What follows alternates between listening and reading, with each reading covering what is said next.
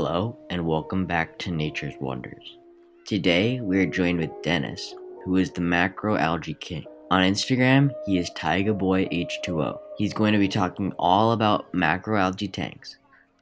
This podcast is sponsored by Aquachar, Corals Anonymous, and Willow's Reef. Sit back and enjoy the show. Thank you.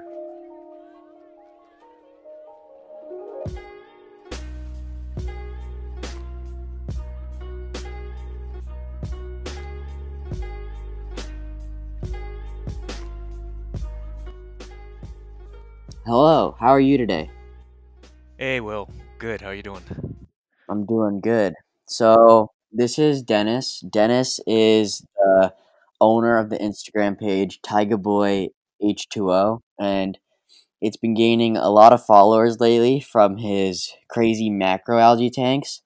So, can you tell us a little bit about what your style of the saltwater hobby is? Yeah, sure. Um... So, you know, as you mentioned, I've been focusing on this kind of super niche area of saltwater keep, uh, tank keeping and uh, pre- predominantly focused on macroalgae.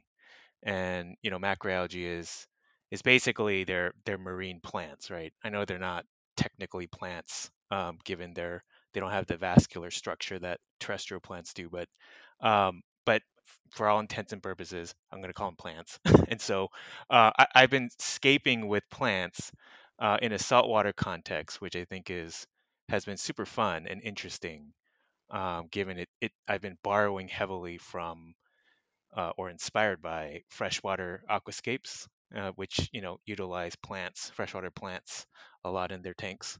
Mm-hmm. So we talked about macroalgae when we started, and that might confuse a lot of people. So everybody sees algae as a bad thing, and what what makes this different, I guess? Yeah, so I, I, I do think algae uh, in the reefing world, um, you know, has a bad rap, right? Um, we focus on, in the reefing context, people talk a lot about nuisance algae. Um, and they go to great lengths to basically avoid it, right, to begin with. Uh, and, you know, starting off with dry rock, for example, uh, to avoid any unwanted hitchhikers.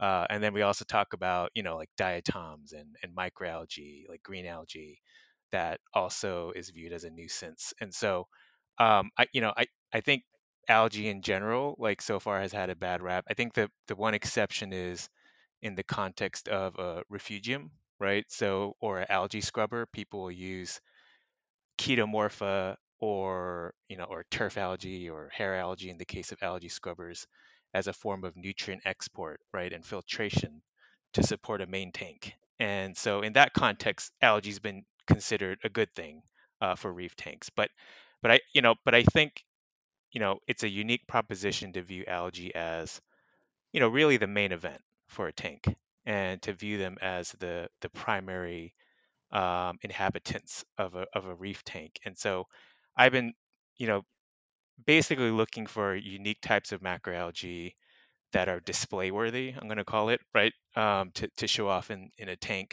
And, you know, really pretty amazed by the diversity of algae out there. I think, you know, previously you just think of, you know, again, keto or uh, different kinds of Caulerpa, which again is viewed as a nuisance, or or bubble algae, right? Um, but I think there's like a huge diversity of shapes and colors uh, in in macroalgae that's really kind of untapped right now. And so, uh, you know, I, it's been fun basically going down this rabbit hole of macroalgae, finding different kinds and uh, unique shapes and sizes and colors to to basically aquascape with in a reef tank. Um, yeah, I've seen on. Especially on your recent um, tank that you set up, is it like the ten gallon long or twenty gallon long? It's ten gallons. Yeah. Oh, it is ten gallon. Okay, yeah. So yeah, I mean, there's just a ridiculous amount of color in there. Where do you find all of these macros? Are they from the Caribbean, or is there a certain ocean that they're yeah majority yeah. are from? Ma- majority of those are from the Caribbean. Um, you know, I go to various vendors in Florida, basically online vendors that collect in that area in Florida Keys. Uh, and so a lot of them do come from, you know, relatively local waters to us, and which is pretty cool too. So if you know if you lived in Florida, I suspect you should be able to collect all kinds of cool macroalgae that you know really we don't see in the hobby yet, because frankly I think there's no demand for it right yet. Uh, I think if if there were a demand for it, I think it would be pretty easy to go out and start collecting it, and you know having having divers collect it for elef- you know for fish stores, uh, and then we could probably see a lot more. But I think just because there's not a real demand for it right now, uh, we we don't see a whole lot. Mm. And so, when you start your tank, speaking of Florida, where you get your macros, I saw that you used real live rock. What makes that different from the dry rock, and why do you do this? Yeah, so um, you know, part of it is I you know I started reef keeping back in two thousand four, and and back then it was a very different different hobby, and you know predominantly live rock, real live rock, I'm going to call it, was the foundation of every reef tank for the most part, right? And that and that served, uh, you know, for biological filtration purposes, right? Um, and and and for aesthetics. But I think over time the hobby has shifted towards dry rock, and and that makes a lot of sense to me, right? Because it's ecologically better, right, and more sustainable. Um, but but the live rock that I've gotten recently, and I and I have used dry rock before, right? Dry, dry rock made by like Real Reef Rock um, and others. But you know, recently I started getting into using real live rock again from the Florida Keys, from K P Aquatics, and what they do is it's they actually they take dry rock and then they put it into the ocean in the Florida Keys in some in, a, in an area that they lease, right, uh, in the ocean. Let it sit there for a year or more, and then they harvest it and then sell it to you. You know, basically it gets delivered to your door. So it's it's kind of a good compromise for me in terms of, you know, it's not like they're pulling rock straight from the ocean, right? Um, from a established reef, uh, they've seeded it with with dry rock. Uh, but the great thing about getting real live rock um, is one, you know, of course, there's biodiversity that you get from it, right? Lots of hitchhikers and things of the, and things of that nature. Um, but for me, as a macroalgae keeper, it's really cool because you get all kinds of macroalgae, right? That hitchhike. I don't know if you've seen my in my um, ten gallon lagoon. You know, there's like this huge brown mass you'll see on the left side, right? And it's yeah, huge, right? That came as a tiny, tiny hitchhiker actually on the live rock that I acquired. And and that, you know, from that tiny, tiny hitchhiker, it grew into that huge plume, right? Like it's a pretty impressive plume. Um, and I have a ton of other macroalgae in there that, ba- that basically hitchhiked with the rock. So for me, I actually want it. I actually want the the hitchhikers, while others may not, right? Uh, back when we were, when I first started reefing, when we did get live rock, you know, we actually didn't want any of the macroalgae hitchhikers. So we would, you know, we would cure the rock and would, would put them in an extended dark period, right, with no light uh, to ensure that the, the macroalgae dies off. But for me, I'm kind of doing the exact opposite, right? Like I'm promoting it. So, so you know, you get all kinds of macroalgae that pop up randomly. And for me, that's that's actually a cool thing, right? Considering I'm trying to keep macroalgae. So the more the merrier in my tank.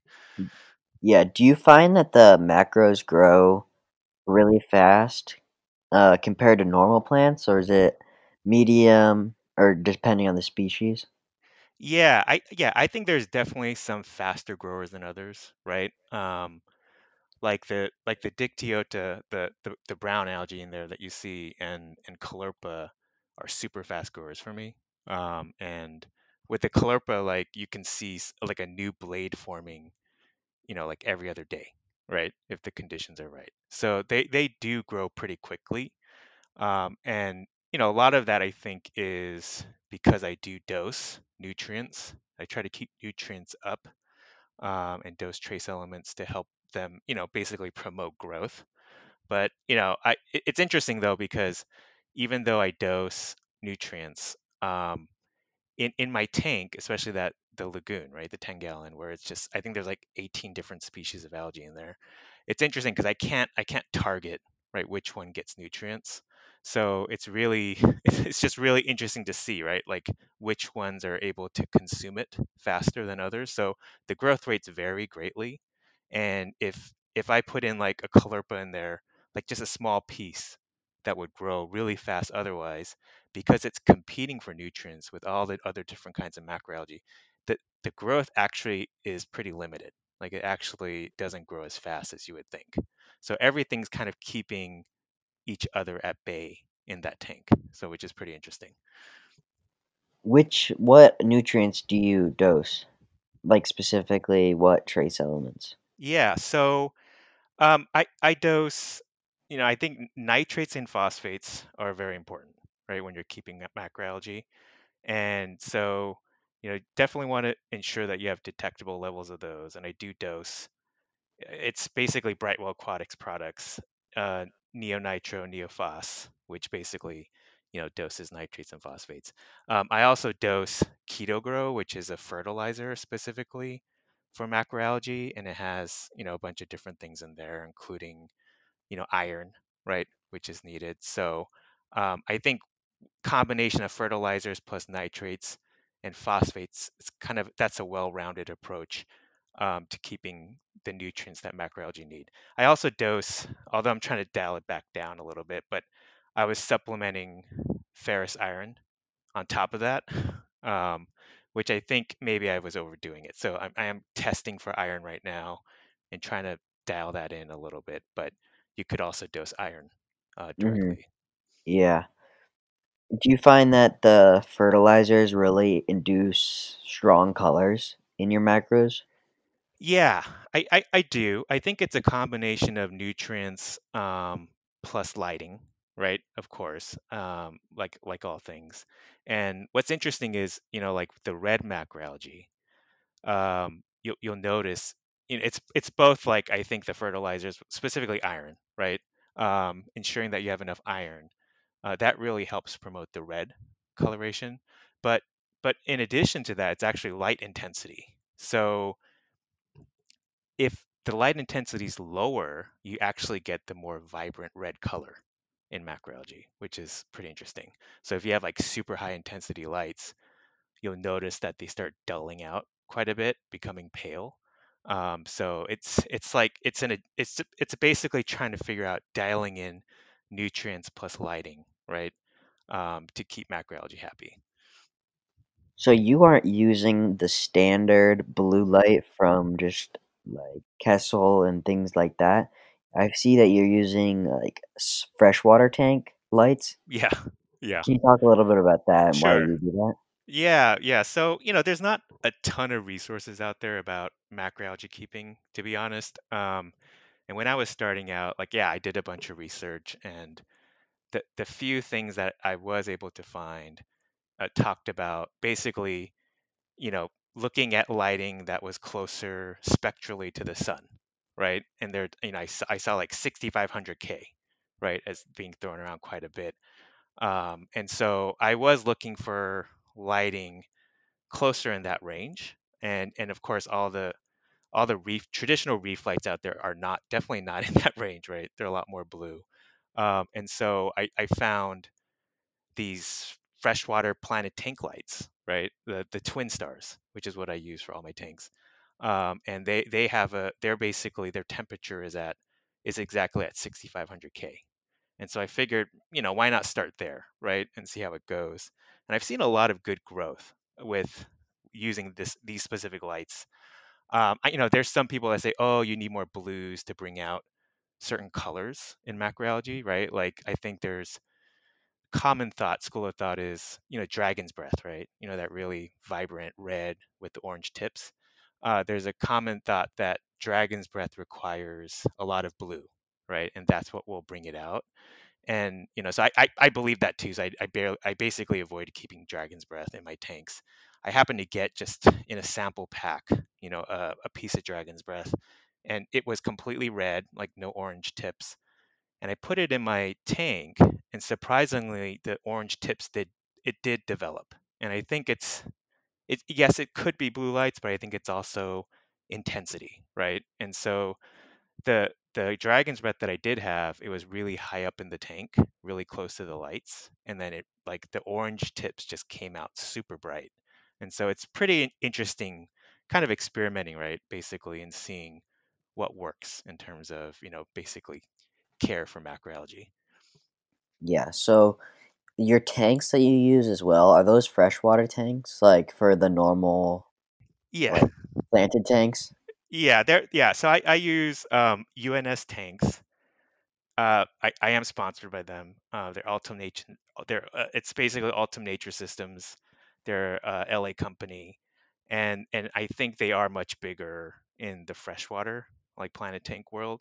Um, I actually got one of their tanks because I was setting up a pico, like a three gallon pico, a couple years back. Um, and I just, I just happened to stumble upon their tank at a, at a fish store, local fish store.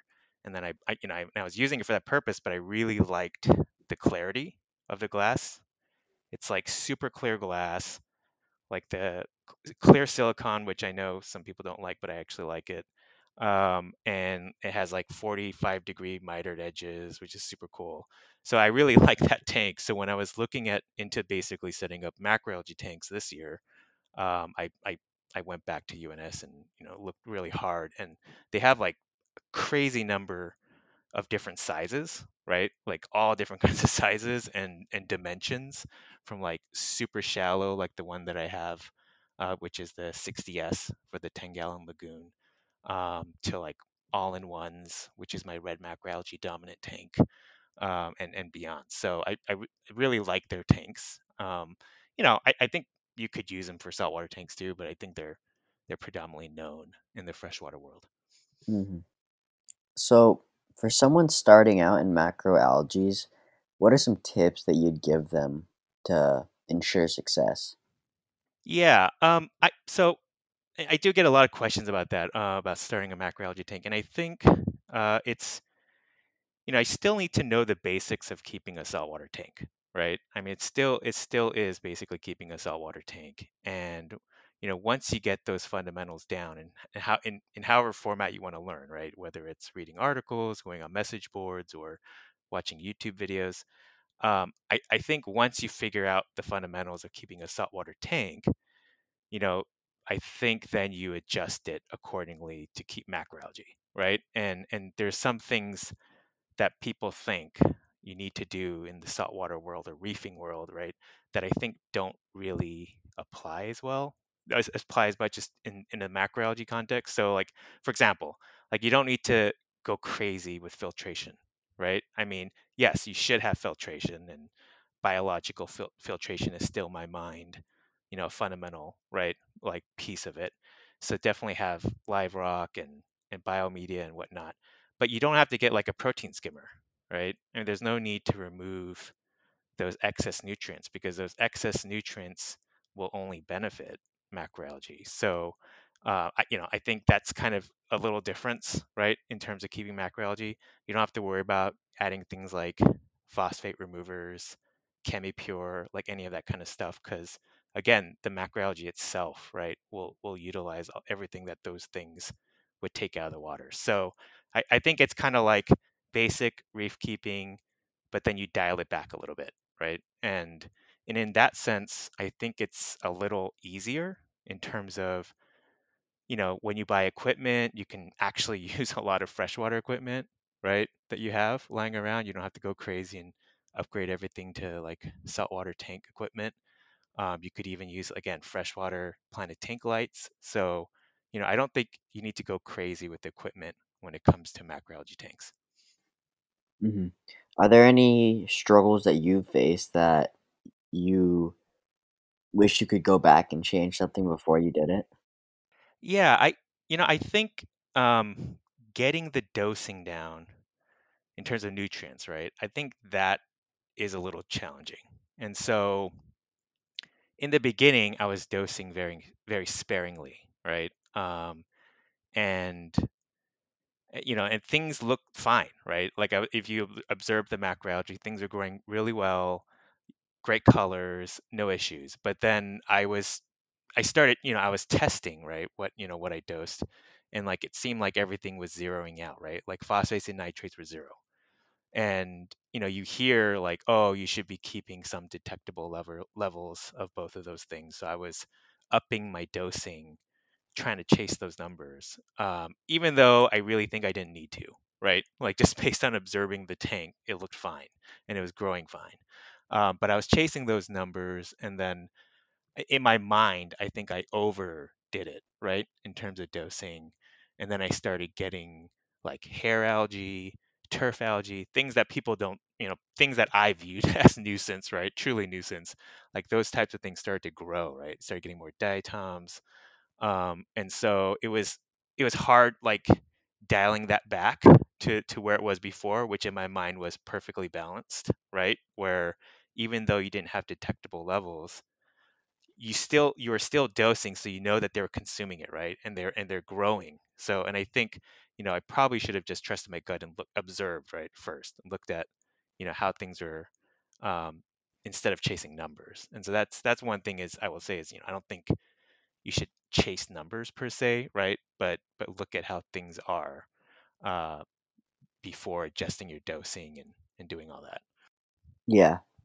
And when, uh, when I'm looking at your, um, Instagram pictures, you can't really see a lot of fish in each tank. Do you have a certain reason for that, or is it just the minimalistic planted tank style that you like?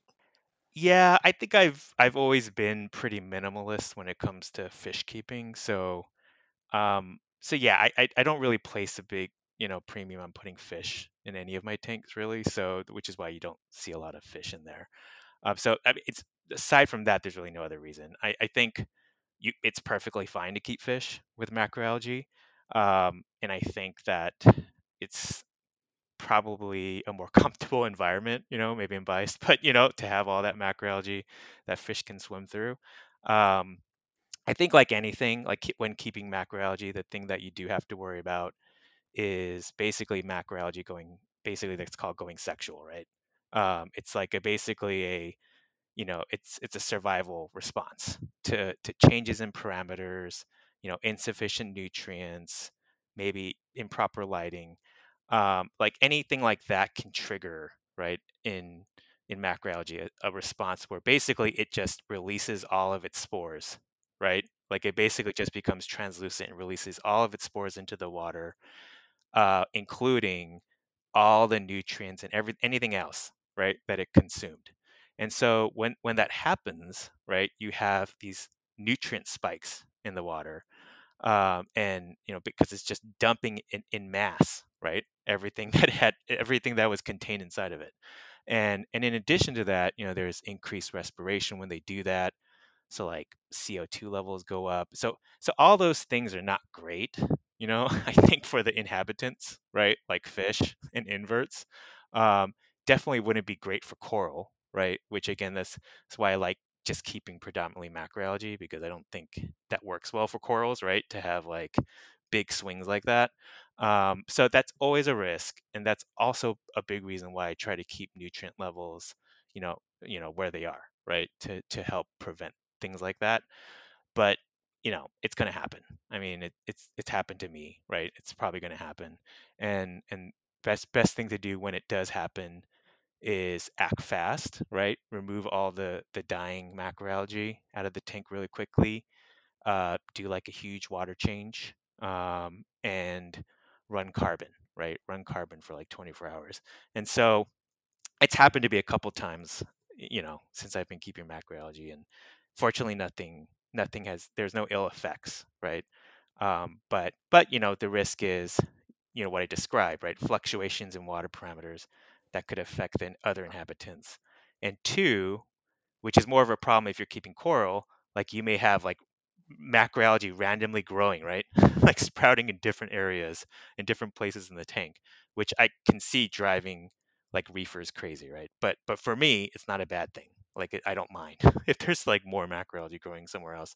So for me, it hasn't been really an issue, but that's really something I think people should be aware of, right? When keeping macroalgae is the risk of that happening.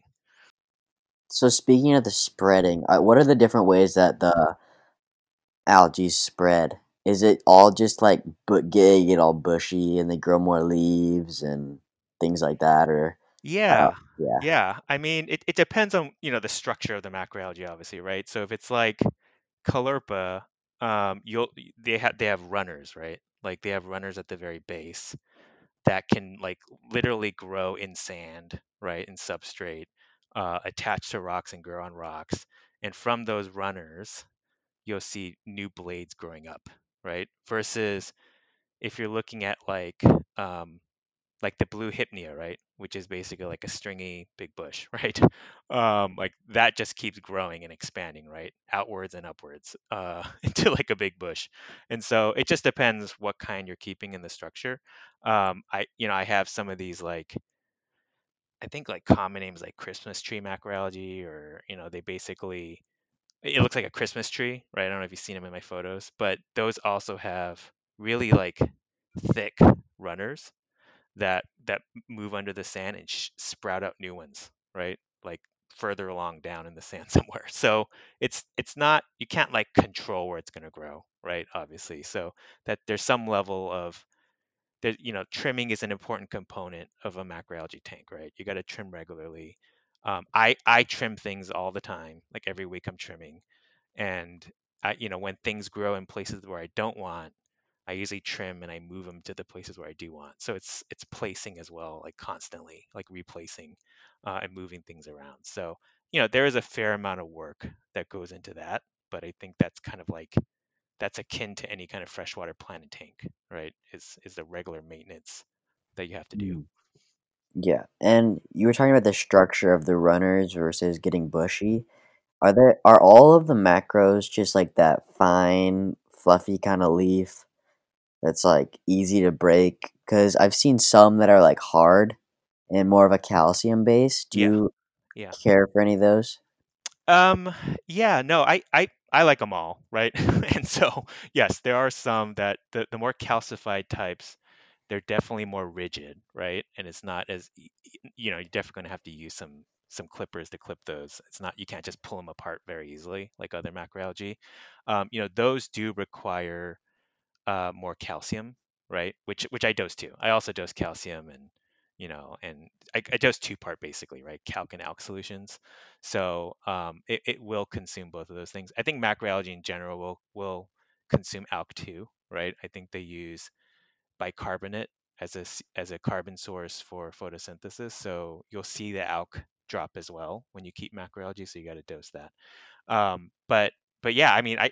Those are pretty cool too. I think those off- offer some pretty unique like visuals, right? In terms of they're like super rigid and, um, and, you know, and, and it's kind of like they add some diversity, right? To, to the macroalgae tank as a whole.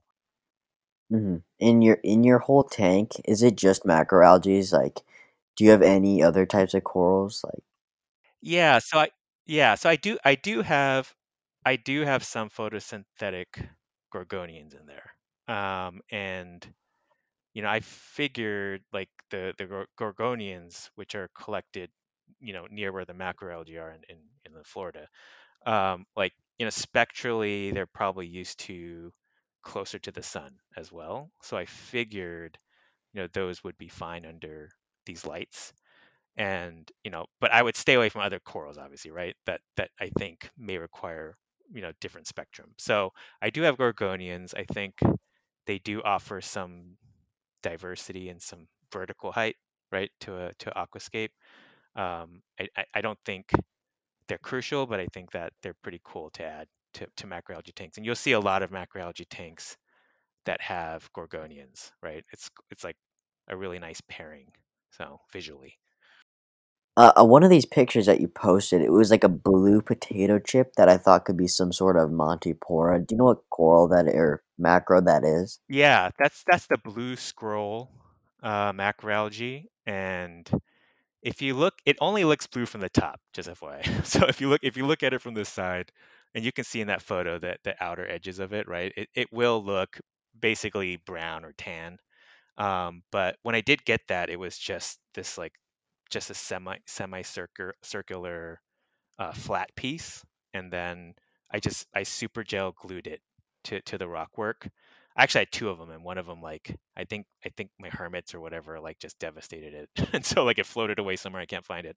But but one of them, uh, it managed to you know to take hold onto my rock work, and that and then once it took hold, it started growing those crazy spirals, right, that you see in that photo. Um, and from the top down, when you look at it, it shimmers blue, uh, so it has that cool effect. Uh, but again, only from the top down. Do you find that your hermit crabs and your other types of cleanup crew eat your macroalgae? Yeah, so you know, I, I try to keep, you know, I suspect some of those hermits do, right? They'll munch on them, and but I haven't noticed any kind of like significant amount, right, that they've consumed.